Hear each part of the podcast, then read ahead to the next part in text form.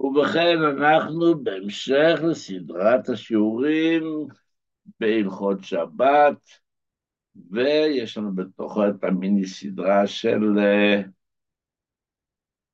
הטיפול בתינוק בשבת. ואנחנו כבר בשיעור הרביעי, וכפי הנראה יהיה גם בעזרת השם שיעור חמישי, ונראה הלאה בעזרת השם יתברך. אז דיברנו כבר המון המון פרטים, ואפשר אפילו לעשות תקציר הזה, כי מדובר בשלושה שיעורים, אנחנו נתקדם מאיפה שאנחנו אוחזים. סינון מאכל ומשקה לתינוק. יש לנו איזשהו מאכל, איזשהו משקה, שכדי שהתינוק יאכל אותו, יבלע אותו ויהיה הכל בסדר, חייבים לסנן אותו. האם ומה ואיך מותר, אז כפי שאתם כבר יודעים שבכל הדברים הללו אנחנו עכשיו בשיעורים שהם בהמשך כבר מה שדובר באריכות בעבר, ובספר שלנו, שבת כהלכה, בחלק שני יש פרק שהכותרת שלו סינון כל ההלכות ופרטי הדינים שקשורים בסינון. אנחנו מדברים פה עכשיו בתקציר ממש ממש מה שקוראים מהיד לפה מה שנדרש כדי לדעת שנדרש לסנן. שמאכל ומשקה לתינוקת ננהג. ובכן, בדינים הללו של סינון הכללים הם ככה, מאכל ומשקה, יש בתוכו דברים שאנחנו רוצים לסנן אותם מתוכו, גם אם דרך רוב בני אדם לשתות את הדבר הזה בלי לסנן, אבל אני הוא איסטניס שלא שותה כך, או במקרה שלנו, לתינוק אי אפשר לתת ככה, אדם מבוגר בולע את זה, ובדרך כלל לא עושה מזה עסק, אבל בשביל תינוק צריך שזה יהיה ממש בלי כל החתיכות הקטנטנות, אין צריך לנו להיתקע לו וכולו וכולו. אז אם זה דברים שאני רוצה לסנן, אומרים לשתות לרוב בני אדם, למשל מיץ יש בתוך החתיכות פרי קטנות, רוב בני אדם שותים ככה בלי לסנן, אדרבה, וזה דווקא לפעמים נחמד ונעים ככה שמרגיש בזה חתיכות פרי באמצע, שזה באמת מיץ אמיתי, כן? אבל לצורך תינוק חייבים לסנן את זה, כיוון שעלולה חתיכת פרי להיתקע לו חס וחלילה בבית הבליעה שלו, שבשמו. אז אסור לסנן. כלומר, אפילו שזה דבר שרוב בני אדם לא מסננים, אבל אם אתה לא שותה את זה, אלא אם כן אתה מסנן, אז אסור לך לסנן. אבל גם לתינוק אין בעיה לשתות את זה בלי סינון. והסיבה שאני רוצה לסנן זה בגלל משהו צדדי, דוגמה מאוד שכיחה, ודווקא אצל תינוקות הם שותים מתוך בקבוק. לבקבוק יש את הפטמה, את הפייה הזאת, שיש בה נקב קטן, חור קטן, שדרכו המשקה צריך לצאת ולהיכנס לפיו ולקרביו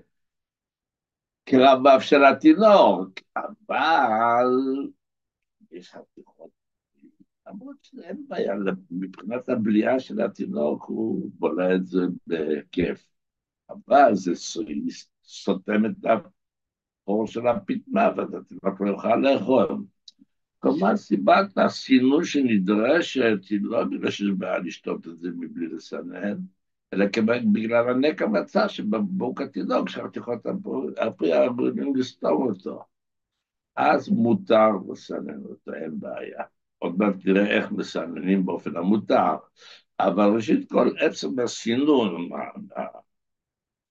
המלאכה הזאת לנפות ולסנן שזה אסור בשבת, פה במקרה הזה, כאשר הסינון לא קשור למצב הפרי, למצב המיץ, למצב המאכל או המשקה, אלא סיבת צדדית שבשביל לסנן אין בעיה. עכשיו שאלה ביניים, שאלו מה קורה אם זה בעצם, זה תינוק קצת גדול יותר, הוא יכול המאכל או משקיע הזה בלי סינון, אבל התינוק הקטן הזה זה לא ראוי, כן? אז יש פוסקים שסבורים שמותר לסנן אותה אפילו במסננת, אבל נראה שבכל אופן ראוי להשתדל אם אפשר לשנות ולסנן לא באמצעות מסננת, אלא באמצעות בד, כיוון שפוסקים אחרים סבורים שזה לא עוזר לנו שלתינוק גדול יותר כבר לא צריך לסנן, אנחנו מתייחסים ספציפית לתינוק המסוים שכרגע נמצא בסיבה למה אני רוצה לסנן. ולכן, אם אנחנו נסנן את זה באמצעות מסננת לא נעבור עבירה, אבל כפי שאמרתי, בגלל פוסקים שסבורים אחרת, כדאי ללכת בצד הבטוח הזה ולשנות את השינוי. מה זה לשנות? לא לסנן, לסנן רק באמצעות בד. או כשמסננים באמצעות בד, נתקיים בשאלה נוספת, צריך לדעת איך מסננים באמצעות בד לא להיכשל. כיוון, כפי שאמרתי, יש פרק 14 בספר, שזה בחלק שני. אנחנו כבר היום, ברוך השם, זכינו להוציא ארבעה ככרכים בהלכות שבת, וכמעט הקפנו את כל ההלכות הקשורות לחיי היום-יום שלנו. אבל בחלק שני יש פרק 14 שכותרתו עשינו שם זה יותר מבואר, ובקצרה נאמר ככה. אם מדובר בבת שמיועד לסינון, אני לא בטוח שכיום זה כל כך שכיח, אני זוכר ש... כשאנחנו קטנים יותר, אצל חמותי למשל, היה חתם בת כזה, שדרכו הם מסננים את היין, היו עושים יין בבית, והיה שעושים בבית, יש קליפות וגרעינים של ענבים וכל מיני דברים, אז לפני שבת, כשמכינים את בקבוק היין לקידוש, אז היו מסנים, היה מסן, בת כזה, כבר היה שחור מרוב יינות שעברו דרכו, שהיו מסנים את חתיכת בד השמטה. אז אם מסתכלים באמצעות בת, צריך להיזהר שאם זה בת שמיועד לסינון, אז לא לעשות שקע בבד, איך רוצים לסנן, אנחנו מותחים אותו מעל איזשהו כוס, ועושים לו שקע קטן כדי שהמשקה ייכנס לתוך השקע. לא, צריך לשפוך עליו כמו שהוא בלי לעשות את השקע, והשפיכה עצמה תיצור את השקע. אם זה בת שהוא לא מיועד לסינון, כפי שבדרך כלל בבתים שלנו אין לנו בדים מיועדים לסינון, אז צריך להיזהר במשהו אחר. אה, צריך להיזהר שלא לסנן משהו לבן, מים וכיוצא בזה, דבר שהוא לא מלכלך, לא משהו צבעוני שמלכלך, יש בעיה של שרייתו של בגד, זהו כיבוסו. אלה שעוקבים אחרי השיעורים יודעים שהיה לנו שיעורים בדיני הכיבוס בשבת, ואז דובר באריכות על כמה וכמה פרטים בזה, ושבעיקרון הכלל הוא ששרייתו של בגד זהו כיבוסו. עצם הדבר שאתה שורה בגד, אתה, זה עצמו מהווה סיבה שזה נחשב כאילו כביסה, למרות שלא כיבסתי. ובכן, אנחנו מתקדמים, דיברנו על סינון, ואמרנו שאם זה דבר שרוב בני אדם, וגם התינוק הזה יכול לשתות אותו בלי, בכיף, בלי לסנן, רק מה אני רוצה לעשות את זה יותר, אז אין שום בעיה לסנן, אבל אם זה עלול להיתקע זה וזה לא, קיצר, אנחנו מסננים באופן המותר. סחיטת פרי. תינוק שסובל מבעיה רפואית שלצורכה נדרש לשחות פרי. בעיקרון כולם יודעים, אסור לשחות בשבת. שוב, גם בזה יש לנו פרק מיוחד עם המון המון פרטים ופרטי משנה וכללים וכללי משנה. הסחיטה בשבת, דיני הסחיטה, פרק די רציני בספר. אבל בעיקרון כשאנחנו מדברים פה עכשיו להכין את האוכל לתינוק, מה אנחנו צריכים? לפעמים צריכים לדייסה מסוימת שעושים לו, או כדי שהוא ישתה, רוצים שהוא ישתה מיץ תפוזים, אנחנו רוצים לסחוט תפוז בשבת, כן? אז בעיקרון אסור לסחוט, שכידוע זו מלאכה שאסורה בשבת, המפרק תולדת מלאכת הדש. ומותר לסחוט לתוך אוכל, לתוך מאכל, בתנאי שזה שוקע בתוך המאכל באופן שהוא נבלע ונבלע בתוכו. והמטרה היא המאכל, לשפר את המאכל, ולא בשביל שתיית הפרי. אבל לסחוט סתם ככה פרי כדי לעשות בין מיץ תפוזים או מיץ עגבניות או מיץ כל מה שיהיה, אז כמובן שאסור בשבת. אבל כל הפעמים שלתינוק יש לו בעיה רפואית שלצורכה נדרש לסחוט את מערכת העיכול, הצירות, או להפך שלשולים, אז פה הוא צריך לסחוט תפוחים, ופה יש יותר טוב לסחוט תפוזים, וכל דבר לעניין שלו. מותר בשביל תינוק שנמצא במצב רפואי שדורש את זה, לא מדובר בסדר. כן, סוף השם ישמור, שאז מותר לזה הכל. מדובר בתינוק רגיל, אבל מה, יש לזה בעיה רפואית שלא מסוכנת, יש לו עצירות, יש לו שלשולים, וצריך בשבילו לסחוט פרי, מותר לסחוט את הפרי עבורו באופן של שינוי. מה זה באופן של שינוי?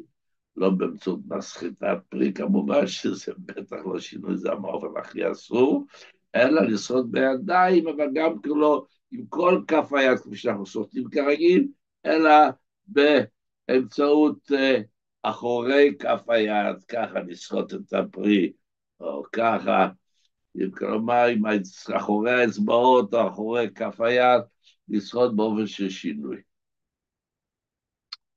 ועכשיו אנחנו רוצים ללחוץ ולנקות את התינוק.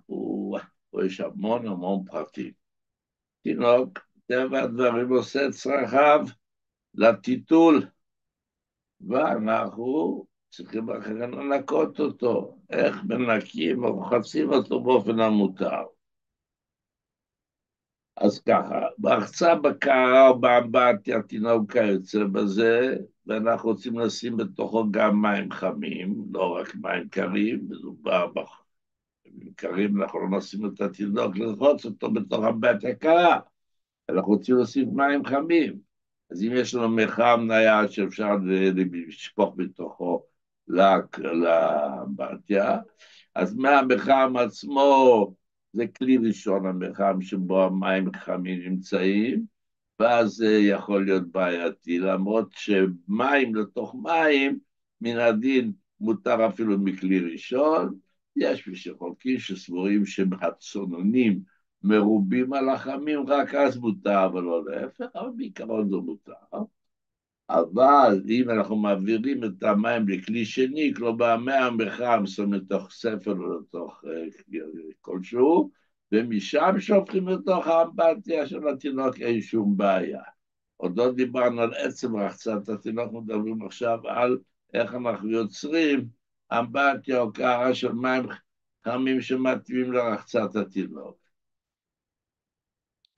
צריך לזכור אבל שלפתוח את ברז המים החמים שבמערכת ההעסקה שלנו, למרות זה בעיה הלכתית מאוד רצינית, כיוון שברגע שאנחנו פותחים את הברז ויוצאים ממנו מים, כשמדובר בברז של, של דוד שמש או בברז שבא מבוילר חשמלי שדלק או דולק ומחמם את המים, נכנסים מיד לתוכו מים חדשים קרים מהצנרת המרכזית, והמים הקרים האלה נכנסים לתוך הבוילר, שהוא כלי ראשון, זה כאילו שפכתי מים קרים לתוך כלי ראשון שתוכו מתבשלים מים, שזה חילול שבת.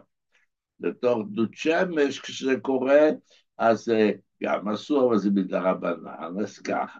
כשמדובר לצורך התינוק, אז ככה, גם שפועל דוד שמש ואסור לפתוח, לצורך התינוק, ואין לי דרך אחרת איך ליצור בשבילו איזשהו אמבטיה, ומאוד נדרש בשבילו עכשיו שאני ארחץ אותו, מסיבות כלשהן, לא בגלל שאנחנו מקפידים יום-יום לרחוץ את התינוק. אז זה כתוב בהלכות יונטון במפורש, שאפילו תינוק אסור לרחוץ ביונטון את כל גופו, וכולו וכולו, זה לבשל בשבילו מים לרחצה, כי זה נחשב תענוג שלא יומיומי, אפשר לפספס יום בלי. אז מכיוון שכך, אז סתם קרה בשביל לעשות אמבטיה לתינוק, לא. אבל כשמדובר שנדרש לתינוק, צריכים לרחוץ אותו בדרך היחידה בימים הקרים, זה ליצור עבורו איזושהי תערובת של מים כאלה, לתוך המים הקרים לשפור גם חמים, אז אם זה אה, מופעל על המים החמים מתחממים בדוד שמש, למרות שגם זה אסור מדרבנן לצורך תינוק, אפשר להתיר סעודה רבנן בשינוי. כלומר, אנחנו נפתח את הברז באחורי האצבעות או בשתי אצבעות, לא נפתח את הברז המים באופן הרגיל. נעשה שינוי, וגם עדות שמש הוא דרבנן, אז למרות שגם זה אסור, אבל לצורך התינוק שנחשב ככל צרכיו נחשבים כחולה שהם בסכנה, לכן מתירים, שוב, כאשר זה נדרש. אבל אם בעז החמים כלשהו כמו שאמר לברר חשמלי וכל שכן לתנור אה, יונקרס, כפי שקוראים לתנורים האלה, שכאשר אתה פותח את ה... שלא שיש דוד מים שמתחמם, המים עוברים דרך הישנים שמפעילים את התנור, ברגע שאתה פותח את מים חמים, היונקרס הזה, המתקן החימום המים, הוא פשוט נבערת אש ענקית שיוצרת שם את ה... אתה מדליק ממש את המבעיר בשבת, שזה איסור חמור מאוד, זה אי אפשר להתיר. שעל ידי גוי, זה כן יכול, אם יש מישהו שבס גוי בבית, הוא יכול להגיד לו שהוא יפתח את זה, אז אפשר להתיר רק את הדוד החשמלי, אבל לא את היונקס.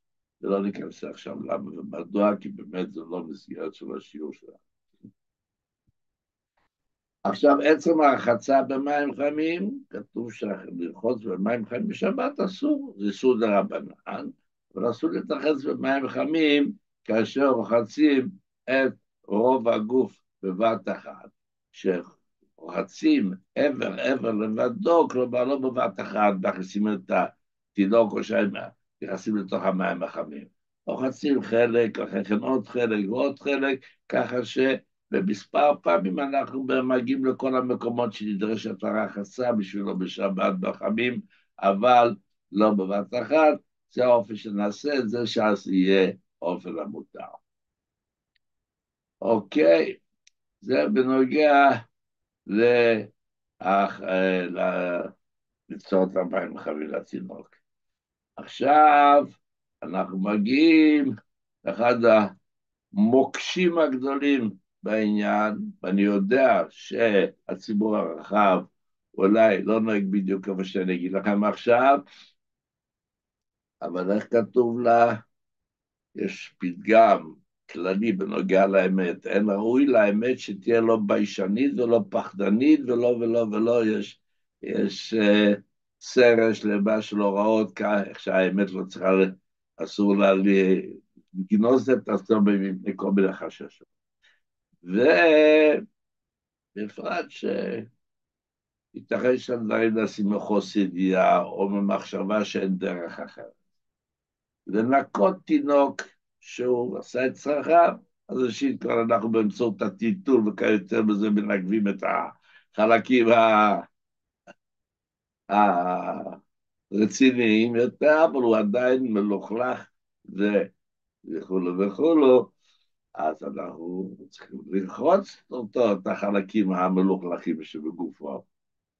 אז כפי שאנחנו עשינו כשאנחנו היינו צעירים יותר, לפני שהמציאו את הטיטולים ואת כל הפטנטים, היינו לוקחים את התינוק, אבל מי שלא, מי שלא רואה את השיעורים, רק שומע, ישמע אותם, רק שומע אותם, אני רוצה להקדים את זה, הם לוקחים את התינוק, אני, זה היה אחד התפקידים שאני ידעתי לעשות אותם, אבל כמובן שזוגתי גם ידעה לעשות אותם מצוין, האימא של התינוק, אבל אין איזשהו, פיתחתי מיומנות לעשות את זה באופן של טיק טק טיק תוך מספר שניות דקות, הכל היה אחרי.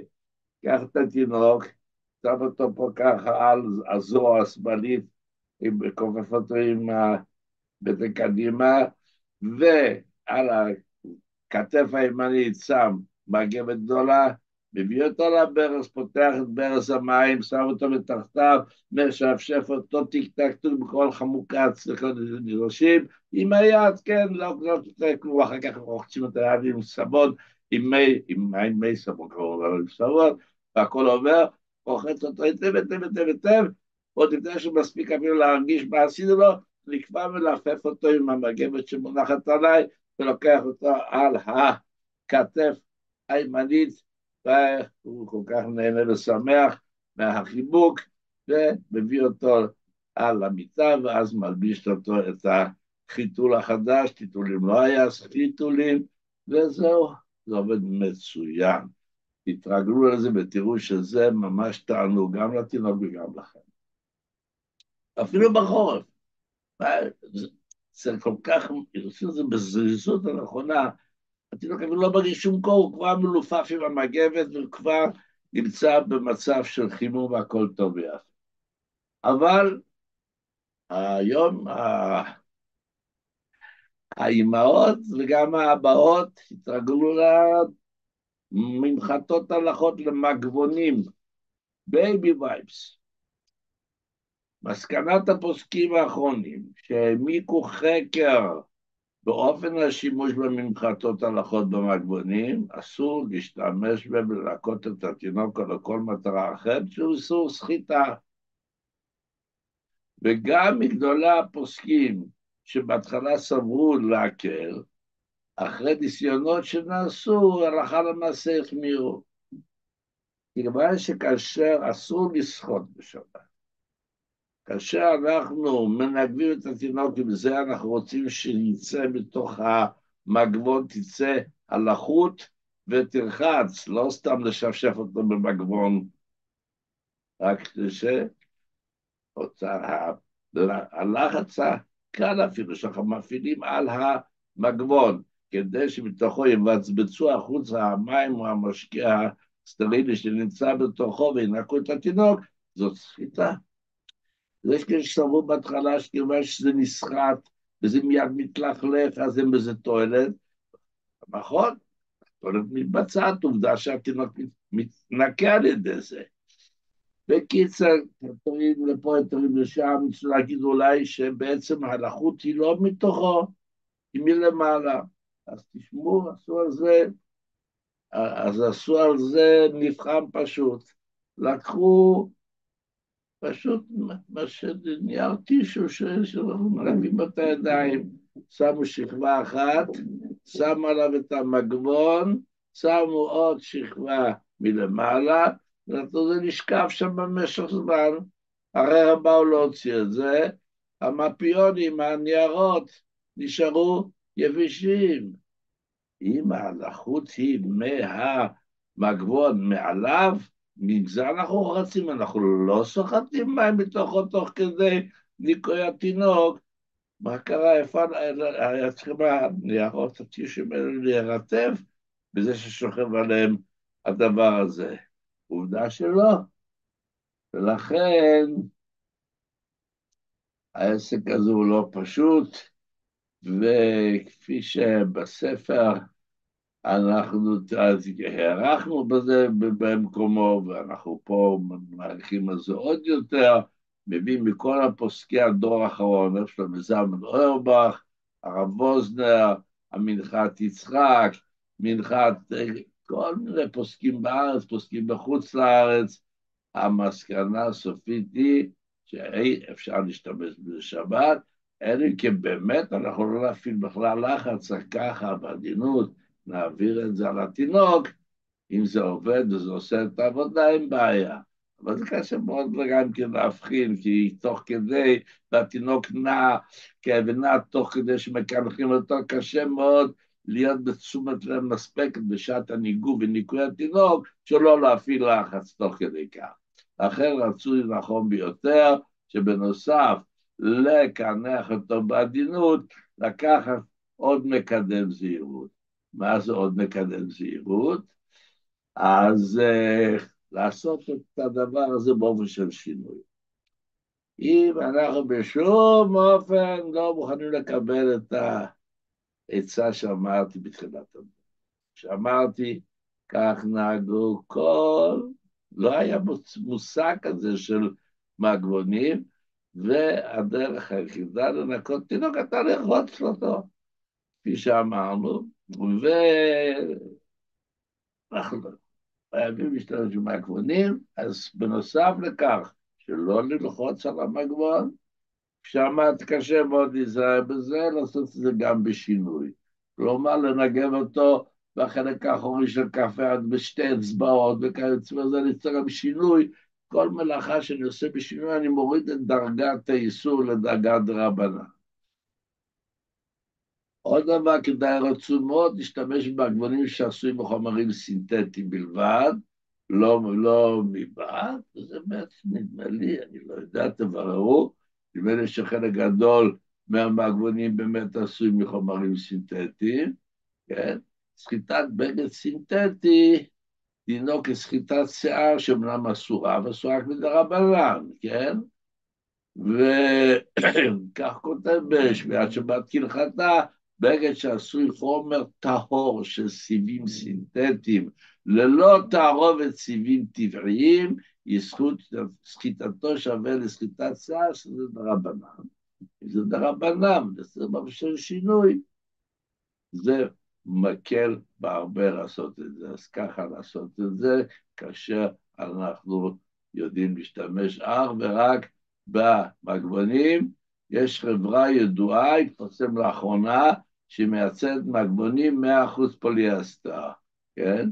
לדברי החברה שמייצרת, יש למגבונים האלה מעלות נוספות, כותבים שמתאים לאור עדין ורגיש, ללא ביסום, מכילים ויטמינים שמותאמים לקומציות הטבעית של האור, אבל בהצלחה מבדקים להתאמה לאור עדין ורגיש במיוחד, וכולו וכולו מהנדסים ונפלאות שמספרים, אז שימו לב, לפחות השבת, להקפיד לקנות את הגבולים הללו. כתבתי את זה לפני שנתיים, שלוש, אני כבר לא זוכר את שם החברה שמייצרת את זה, בטח כאשר חברה אחת מייצרת את זה, כבר יש עוד עשר חברות שגם כן משתדלות, אז שימו לב, מגבונים של מאה אחוז פוליאסטר ומנגבים את התינוק בשינוי, זה מקל מהאיסור והופך להיות באופן שקרוב להיות יותר מותר.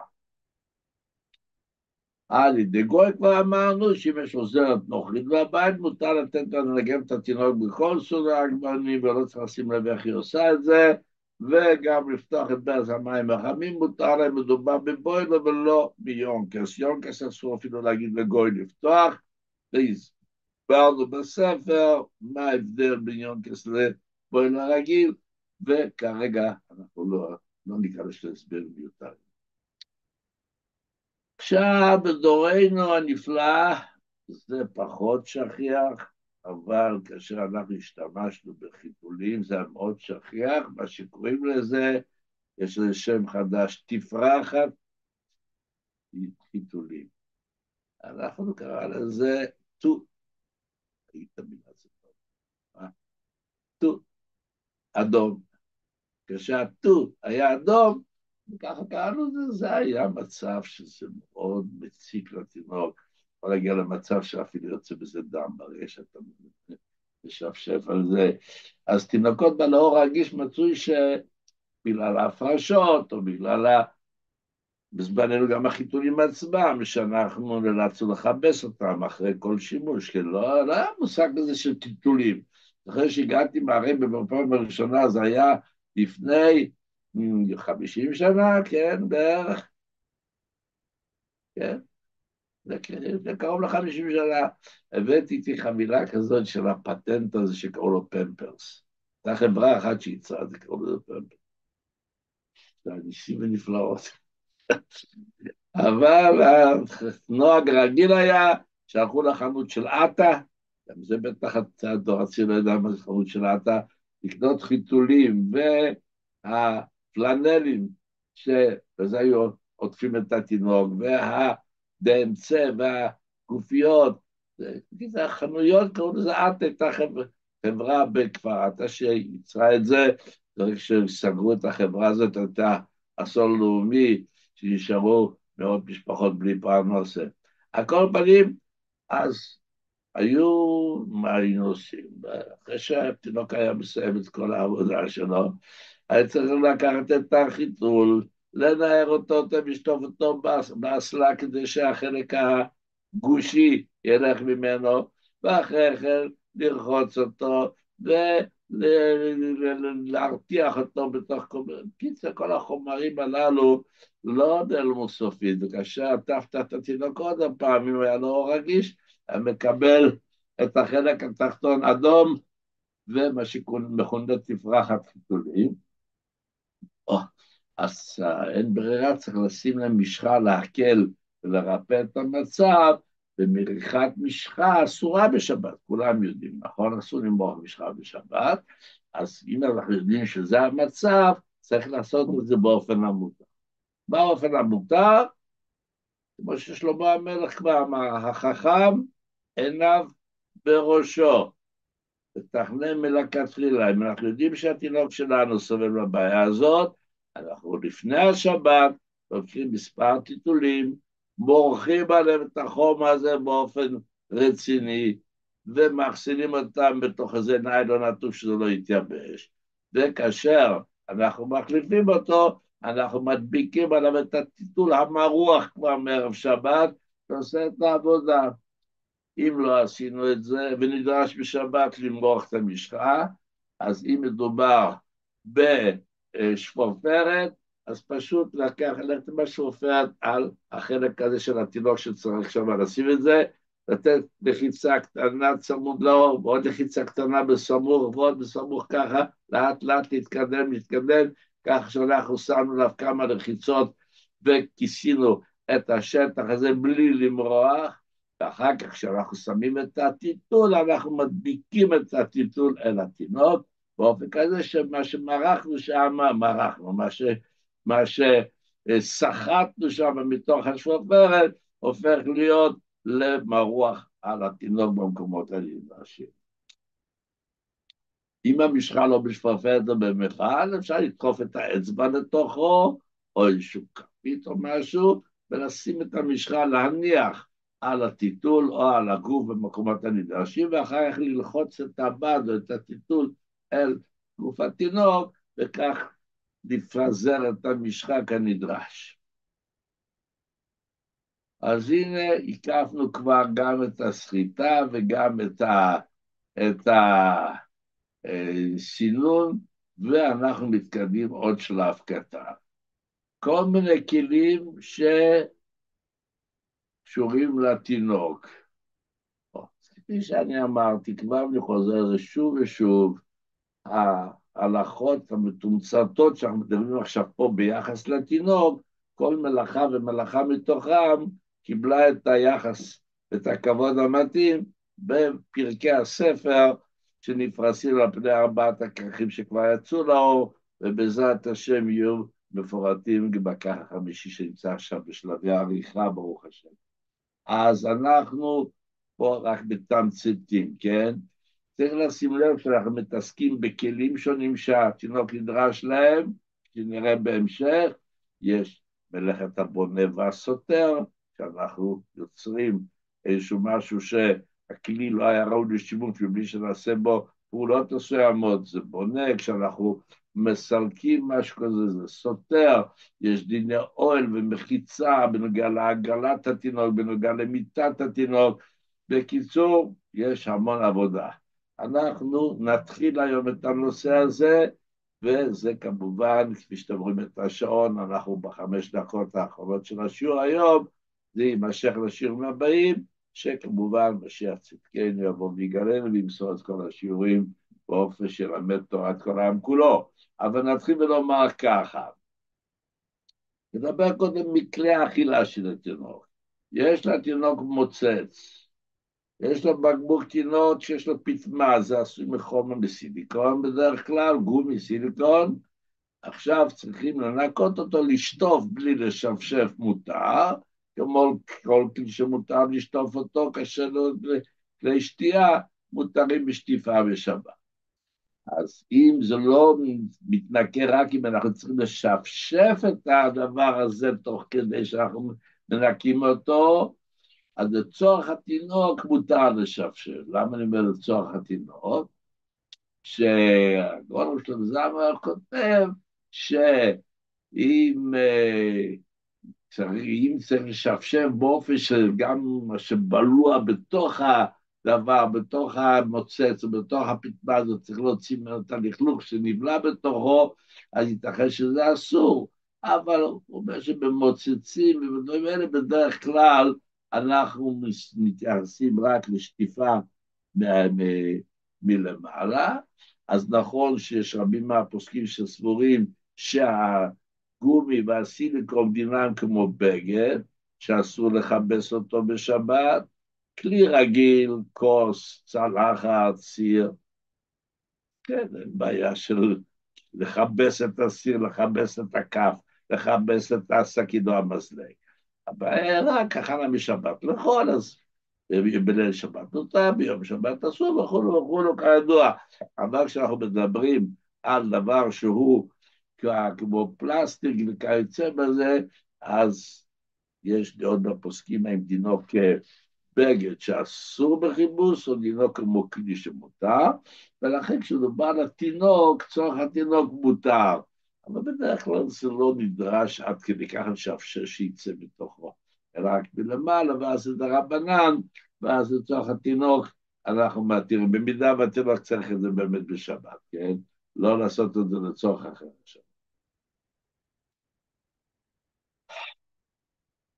עכשיו, מה קורה כאשר הפטמת בקבוק התינוק, החור לא נעשה עדיין. זה משהו חדש, בקבוק חדש, וצריך ליצור בו נקב, אין בו נקב בכלל, אנחנו צריכים ליצור את הנקב, אז ליצור נקב בקבוק התינוק זה אסור בשבת, אתה יוצא כלי. כל עוד לא נוצר בו החור הזה, והכלי לא מושלם. אתה יוצר אותו לכלי ראוי לשימוש על ידי שאתה עושה בו חור. זה אסור בשבת, כן? וגם אם כאן יש חור, רק מה צריך להרחיב אותו? החור קטן מדי ולא יוצא משם אוכל לתינוק, ואתה רוצה להרחיב אותו, כך כתוב בשולחן אורך, צטט לכם את לשונו של האדמו"ר זקן, גזרו חכמים על כל נקב אפילו אסור להוציא בלבד או להכניס בלבד, כן? ואפילו היה בו נקב ובא להוסיף בו מעט ולהרחיבו אסור, אסור. אבל אם אין אפשרות אחרת להכיל את התינוק, תצטרך, רבותי זכרונה לברכה, היא לא ידעה איך להכיל תינוק עם בקבוק. היא ידעה רק עם כפית, מיד בקבוקים צריכים להיות רוטשילד, היא קלה בקבוקים לפני מאה שנה, כשהיו לה תינוקות. אז מה היו עושים? שנה, אבל לפני 70 שנה, גם לתינוקות. אז הייתה תמיד מכילה עם כפית, את היסוד, את הכל, אפילו את החלב, לקחת כפית, על הפה של התינוק, מחזיקה אותו, והתינוק בולע לאט לאט לאט. כן, אבל אנחנו כיום, אין אפשרות אחרת להכין את התינוק, רק אם אנחנו יש לנו בקבוק, ואנחנו לא יודעים לעשות את זה אחרת. אז לעשות את הנקב הזה, שאסור לעשות אותו בעצם באופן של שינוי, שכפי שכבר אמרנו כמה פעמים, השינוי מוריד לדרגת רבנן, והתינוק נחשב לגבי אכילה ושתייה, בטח נחשב כמו חולה שם בסכנה, שמתאים לעשות למענו באופן של שינוי. אז אנחנו נעצור פה. בשיעורים הרבה לדבר על מיטת התינוק, לפתוח מיטת תינוק, לול בקופה על תינוק, עגלה של תינוק, יש את המכסה על העגלה, פריסת כיסוי על מיטת תינוק, כל מיני דברים, ממש דברים חשובים, וזה מאוד יעזור לנו להשלים את העניין. זה באמת לא ייקח שיעור שלם, זה יהיה התחלה של השיעור הבא, בעזרת השם, יהיה השלמת דיני הטיפול בתינוק, ונעבור לשלב נוסף בהלכות שבת בעזרת השם יתברך.